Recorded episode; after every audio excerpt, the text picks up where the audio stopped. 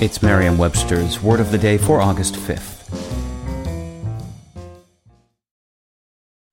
Hi there, it's Julia Louis Dreyfus. You may know me from my podcast called Wiser Than Me, where I talk to older women and get their wisdom from the front lines of life. I was amazed by how many people told me our show made them look forward to getting older, which is why I'm here to talk about season two of the show.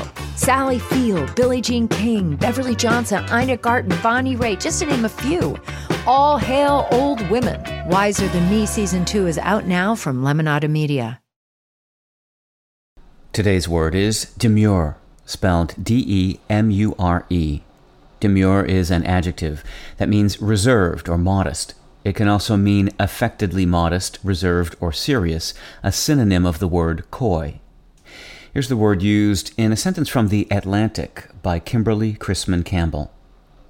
While Amelia Bloomer's name became a punchline, Susan B. Anthony would be remembered for a much different fashion statement a demure red shawl, one example of which survives in the Smithsonian.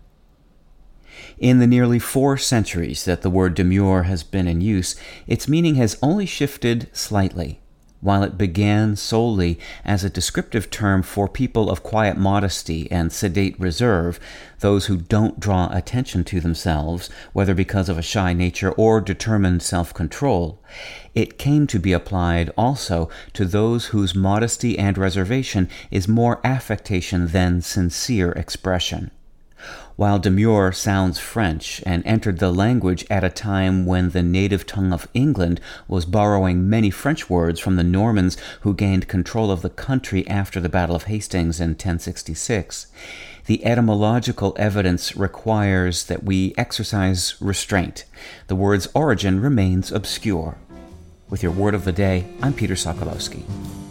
Visit merriam-webster.com today for definitions, wordplay, and trending word lookups.